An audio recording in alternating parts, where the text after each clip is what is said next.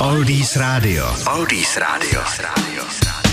10 minut po páté hodině posloucháte Oldies Radio online 24. května. Pojďme se podívat do historie, co se událo tohoto dne. Roku 1391 došlo k založení betlémské kaple, která byla určena pro ukázání v českém jazyce. Vešlo se do ní až 3000 osob.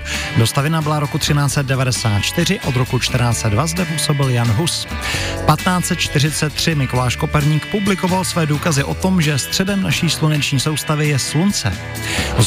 1844 zrodil se telegraf. První linka vedla z Washingtonu do Baltimoru a první zprávu odeslal pan Samuel Morse.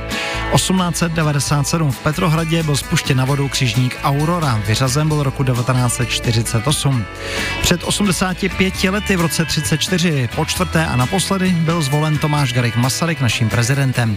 V prosinci roku 1935 nakonec ze zdravotních důvodů abdikoval.